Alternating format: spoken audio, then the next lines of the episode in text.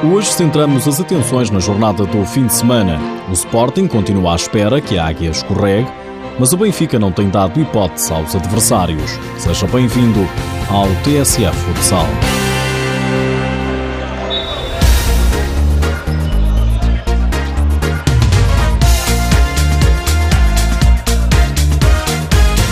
O Benfica está imparável.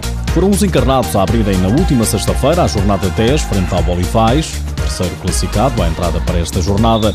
Tudo à espera de um jogo difícil, mas a equipa de Joel Rocha não fez a coisa por menos, venceu por 3-1. Não fizemos um jogo durante os 40 minutos brilhante e, muito honestamente, hoje eh, também fomos uma equipa ao nível da inteligência e do pragmatismo, como tínhamos que ser, ou seja, o Olivais obrigou-nos a correr muito, obrigou-nos a trabalhar muito. Extremamente difícil termos conseguido este resultado e ter alcançado este resultado. 3-0, o Olivais faz 3-1, a bola andou ali praticamente a entrar no 3-2. Ou seja, um adversário que nos criou inúmeras dificuldades. Já o treinador do Olivais, também ao canal do clube, lamentou a falta de eficácia.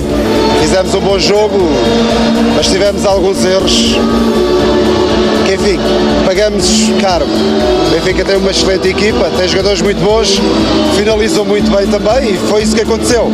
Penso que foi na eficácia que esteve a diferença. Pode não ter sido um jogo muito conseguido, mas a Águia continua 100% vitoriosa. O Benfica alcançou aquele que foi o nono triunfo consecutivo e tem menos um jogo que o Sporting.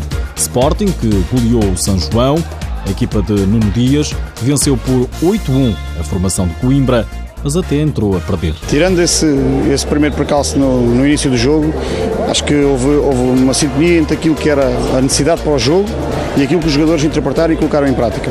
Acho que demonstraram uma grande, grande dinâmica no jogo, grandes movimentações, uma, uma, uma, uma velocidade de execução enorme, muito grande, que colocou muitas dificuldades ao, ao São João. Só, só se jogássemos assim é que era possível. Uh, hoje conseguimos dilatar o resultado da forma como dilatámos. A Sporting TV, o treinador do São João, explicou um pouco porque é que é o último classificado. Jogámos com as equipas todas que estão neste momento terceiro, quarto, quinto, sexto, sétimo classificado, sempre fora de casa e dividimos sempre. Fundão, Olivais, Módicos, Brunhosa, sempre por um, dois gols na parte final, sem medo de arriscar o guarda-redes avançado, sem medo de ir à procura, independentemente do, do placar final não tem que ir para o nosso lado. Acreditamos, trabalhamos para melhorar alguns pormenores, uh, para que no dia em que ir para o nosso lado seja, haja seguimento. Não queremos uma vitória isolada, queremos algo substancial. A norte, no Minho, o Braga recebeu o Leões Porto Salvo e goleou por 6-0 com André Gomes em destaque. Em Gaia, o Módicos apanhou um susto, mas venceu o Rio Ave por 6-3. No Restelo também se aguardava uma grande partida e confirmou-se. Jogo eletrizante entre Belenenses e Borinhosa, 2-2 foi o resultado.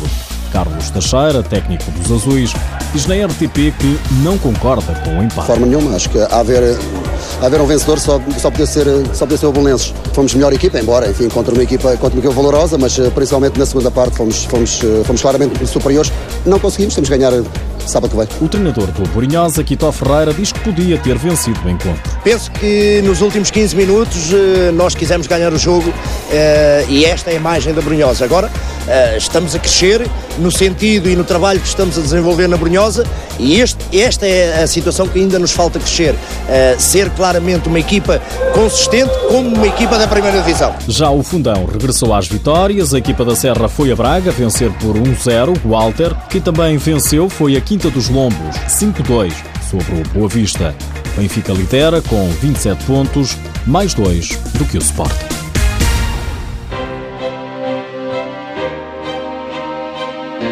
Nas últimas horas, ficamos a saber que, no espaço de poucos dias, o Al-Sadd, equipa orientada por Nuno Lázaro, adjuvado por João Leite, conquistou a Open Cup e a Supertaça do Qatar.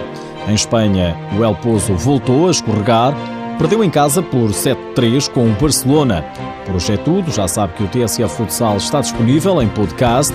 Mas antes de me ir embora, digo-lhe apenas que já são conhecidos os finalistas do Grand Prix. O Brasil vai defrontar o Irão na final.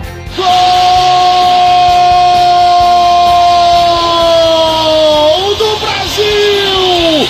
Dimas! Dimas demais! Tá demais o garoto! Deixa mais um nesse Grand Prix. Arrancada, o Betão devolveu. E o